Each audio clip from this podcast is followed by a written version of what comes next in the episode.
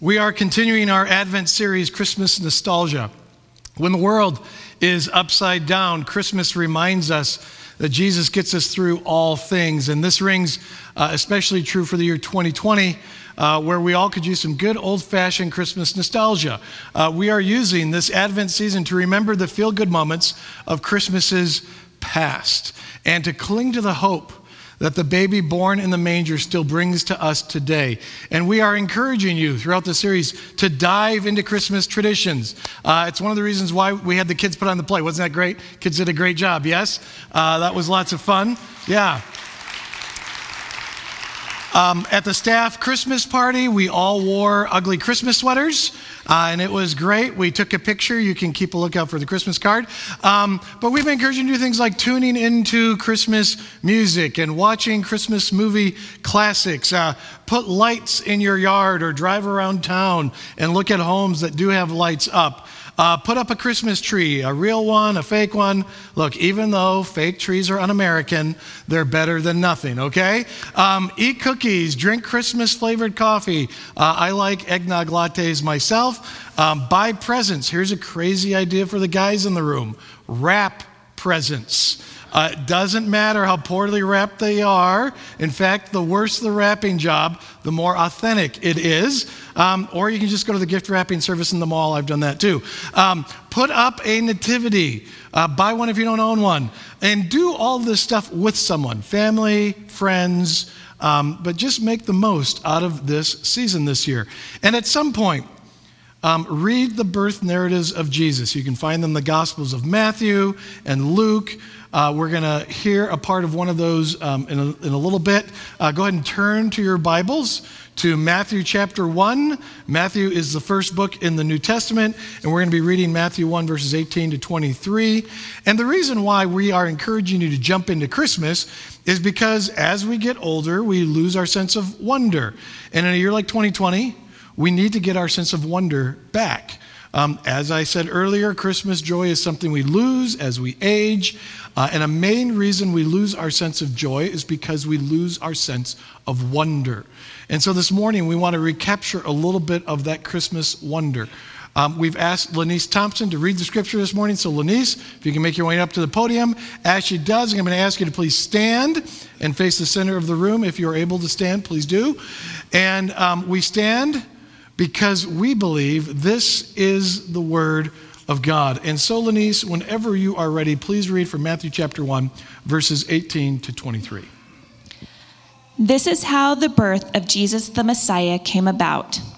His mother Mary was pledged to be married to Joseph, but before they came together, she was found to be pregnant through the Holy Spirit. Because Joseph, her husband, was faithful to the law and yet did not want to expose her to public disgrace, he had in mind to divorce her quietly.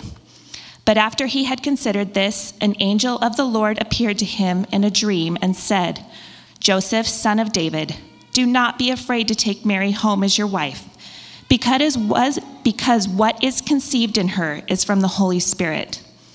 She will give birth to a son, and you are to give him the name Jesus, because he will save his people from their sins.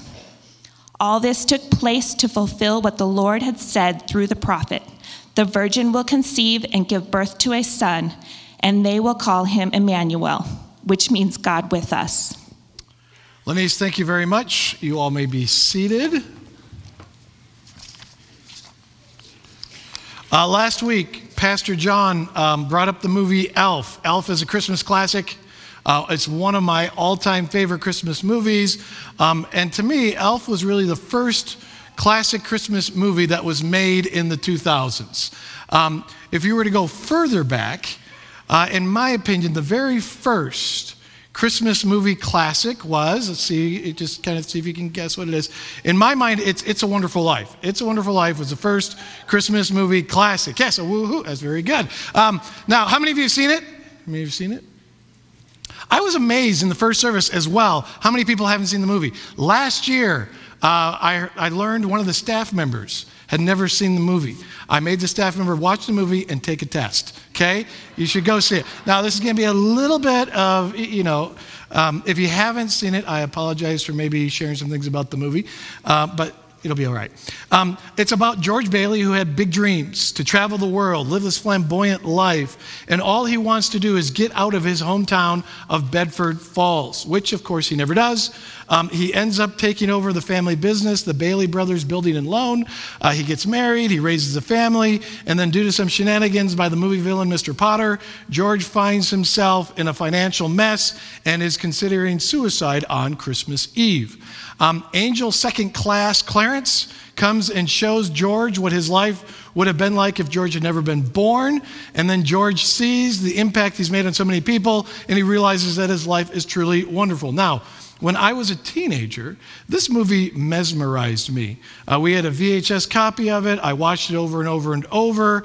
And it mesmerized me because it made me wonder what was it like to live back in the 20s and 30s and 40s? The movie made it seem like it was such a simpler time, and I doubt that it was, but it sure seemed like that in the It's a Wonderful Life world. Um, teenage years can be turbulent. And for me, this movie became sort of a place to escape, um, to wonder what it would be like to live during that It's a Wonderful Time era. The simpler time, the small town of Bedford Falls. It had a drugstore, a bank, a library, a building and loan. It was this growing town um, with all sorts of housing developments. And it was a place where you had lifelong friendships, and even the taxi driver and police officer knew who you were. And it just gave me a sense of wonder of what it would be like to live in a place like that. And the message of the movie that if you invest in people, your life will have immeasurable value. That made me wonder. Um, seeing the impact you made on others to be able to do that in the way that George Bailey was. That made me wonder. Um, I was uh, the president of my senior class in high school, and um, the message that from Clarence to George that he writes to him at the end of the movie and the message was, No man is a failure who has friends. I absolutely loved that. And so um, I just made that our class motto. I didn't even ask anybody from the class. I just decided, yep, that's our class motto. No one is a failure who has friends.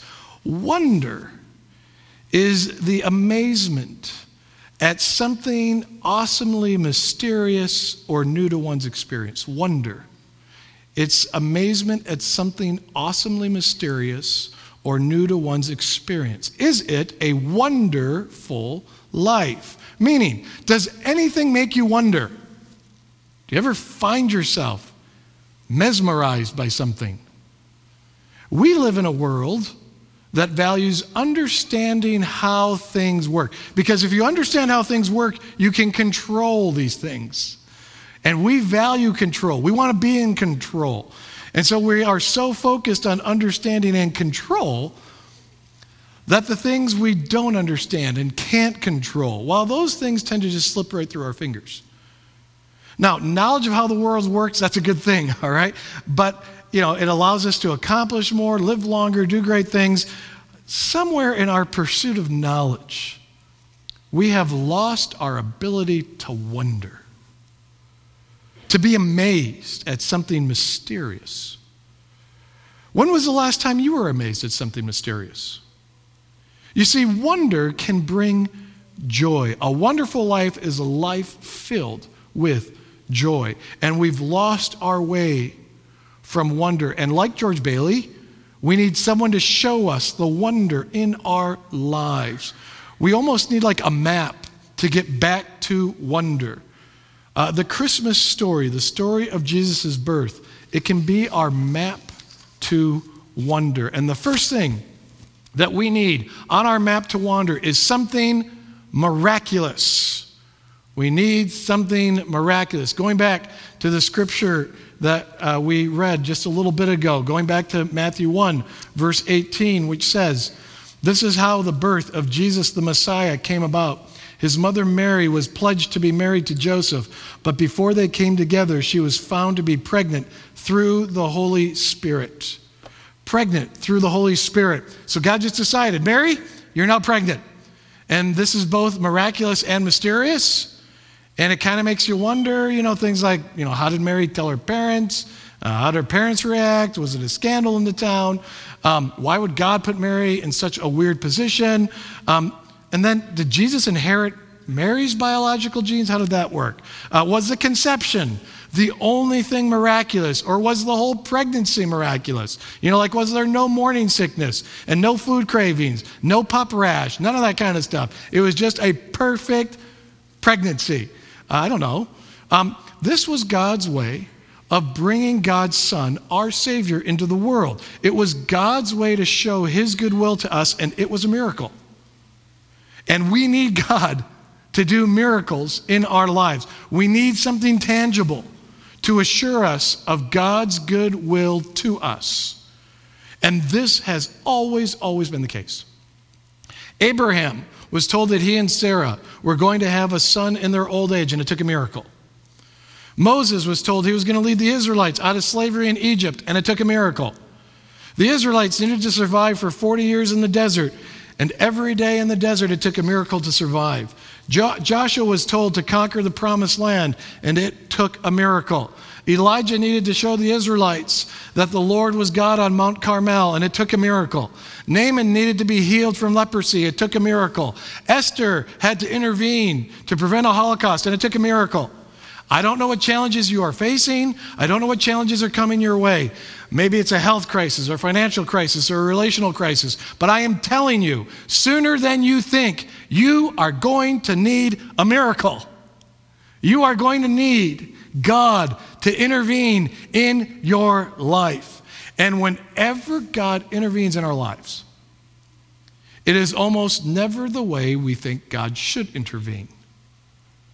Every one of the examples I just referenced from Scripture, when God gave a miracle, it was done in an unexpected way. Every time God acted, it made the people wonder what is going on here? And so we needed a Savior. How was God going to save us from our sins? Well, God sent His Son to be born of a virgin. Mary, you are going to be the mother of the Messiah. That's wonderful news. By the way, even though your marriage isn't finished yet, you are now pregnant. Wait, what? And Mary's life would forever be changed. We need God to intervene in our lives. And when God does, it will not always, in fact, almost always, will not be what we expect. And it will make us wonder what is God doing? Because God is going to give a miracle based upon what God thinks we need, not based upon what we think we need. And many times we don't really know what we need. We kind of need to dig a little deeper to see what we need. And we don't do that. So God does it for us. And so if you ever wonder, what is God doing in my life? That's good. Because when God acts, it should cause us to wonder. The Savior was born to a virgin that's wonderfully mysterious. And the road to wonder begins with something miraculous. And after God does something miraculous, the next step to wonder is astonishment. Going back to the passage in Matthew chapter 1, verses 19 to 21, where it says, because Joseph, her husband, was faithful to the law and yet did not want to expose her to public disgrace, he had in mind to divorce her quietly. But after he had considered this, an angel of the Lord appeared to him in a dream and said, Joseph, son of David, do not be afraid to take Mary home as your wife, because what is conceived in her is from the Holy Spirit. She will give birth to a son, and you are to give him the name Jesus, because he will save his people from their sins. Being pledged to be married in that context was a, was a binding contract, only ending in death and divorce or divorce. And the pledge would last mm, usually about a year. And um, in this case, Mary and Joseph, they were in essence married. Joseph was her husband, but the marriage was not complete. She still lived in her father's house. The marriage would be completed when um, the husband took the wife home in a public ceremony. But before that can happen, Joseph finds out that Mary is pregnant. And he has to be astonished. Now, astonished in a bad way. His dreams for what his family was going to be were shattered. And sometimes when God acts in our lives, at first we're not thrilled with what is happening. Joseph knows it's not his child, and so he plans to divorce her quietly. And God sends an angel to visit him in a dream. Now, one thing I wonder about at this point in the story is why does the angel appear to Joseph in a dream? The reason I ask that question is because um, elsewhere in the Christmas story, an angel appears to Mary, but not in a dream. She, he just appears to her. And then there's another time in the story where John the Baptist's father has an angel visit, and that's not in a dream. The angel just shows up. Well, Joseph has an angel visit him in a dream, and dreams are mysterious. We often, we ourselves often wonder what our dreams mean. And there is an entire field of study just for dreams. There are all kinds of psychological dream interpretations, psychological meaning of dreams. Um, if you have a dream where you are falling, it could mean that something in your life isn't going well. If you have a dream where you are being chased, it could mean that you're avoiding something in your daily life. If you have a dream where you are flying, it could mean that you're feeling free and independent. If you have a dream where either you or someone else you know is dying, it could be, mean that you have this fear of something unknown in your life. Joseph's dream is astonishing. He is told that the child is conceived by the Holy Spirit, the same Spirit that is the agent in both creation and giving life. And Joseph's world is still turned upside down, but now it's turned upside down in a good way. He will be responsible for raising the Messiah, and his astonishment has gone from awful to wonderful. And Joseph is told to name him Jesus. He will save the people from their sins. Jesus in the Hebrew language is Yeshua. Yeshua is the Hebrew name, gets translated in the Old Testament, Joshua. Joshua is the Old Testament character who led the people into the promised land. He brought the Israelites into their promised salvation. And Jesus is given that name because he's going to do the same thing. And what Joseph is told is absolutely wonderful. And the circumstances around Jesus' birth are astonishing. And after something miraculous happens and we're astonished, the next thing is that we ponder. We ponder. And Matthew gives us further insight into the events that are happening, where he says in verse 22 all this took place to fulfill what the Lord had said through the prophet. The virgin will conceive and give birth to a son, and they will call him Emmanuel, which means God with us. Emmanuel, God with us. That was not so much Jesus' name, it's not what he was necessarily called. In fact, there is no record of Jesus being called Emmanuel, but Emmanuel is the role that Jesus fulfilled. Jesus brings God's presence to us. Jesus is God with us. And there's a couple of things to ponder here. Why is it so important to God to be with us? Why does that matter to Him so much? Throughout the entire Bible, God wants to get closer to His people. From his presence on a mountain, to his temporary presence in a tabernacle, to a more permanent presence in the temple, to Jesus walking among us, to the Holy Spirit dwelling in us. God wants to be with us. Why does it matter so much to God to be with us? What does that tell us about God? We need to rethink how we view God. God is not up in the heavens somewhere looking down at us, some angry old man ready to get mad at us when we mess up. God is with us wherever we go. God is with us wherever we go, letting us know that He loves us, guiding us into the life He has designed for us, and patiently waiting for us to notice him. God was with you this morning when you got up. He was with you when you got ready this morning. He was with you when you drove here. God is with us now. God will be with us as we leave. And God will be with us when we fall asleep tonight. And we've been told that God loves us many times. But it also seems like, based upon this, that God really likes us. Don't know if you've ever considered that. That yes, God loves you, but God also likes you. You don't just hang out with the people you love, you tend to hang out with the people you like. And God is the Lord of the universe. He is the creator of all things, and we do need to remember who God is and who we are. But as it says in James chapter 2, the scripture was fulfilled that says, Abraham believed God, and it was credited to him as righteousness, and he was called God's friend. He was called God's friend. Have you ever wondered what it means to be God's friend? What does that look like? How would that play out in our everyday contemporary lives to be God's friend? Have you ever considered that God wants to be your friend? You know, what did Jesus say to his disciples? I no longer call you servants, I call you friends. Have you ever wondered what it means, what it would look like to be God's friend? They will call him Emmanuel, which means God with us. God is the one initiating the friendship.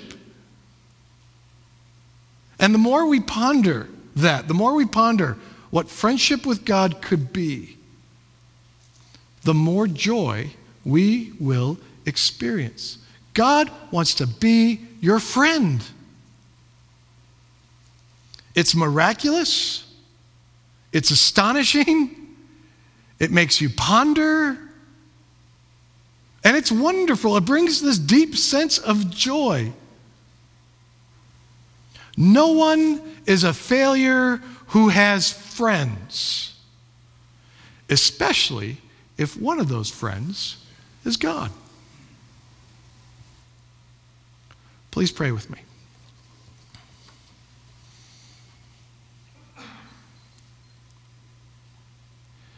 And Lord, um, I would just ask that you would once again just give us eyes to see your presence with us in each and every moment. And Lord, uh, there are many of us in this room that need you to, in one way or another, intervene in our lives in a miraculous way. And I would ask that when you do that, that you would um, help us see that. And Lord, I would ask that this Christmas season you would instill in each and every one of our hearts a renewed sense of wonder and joy at what it means for Jesus to be born of a virgin because you want to be with us. And it's in the name of Jesus we pray. Amen. May the grace of the Lord Jesus Christ and the love of God and the fellowship of the Holy Spirit be with you all. Amen.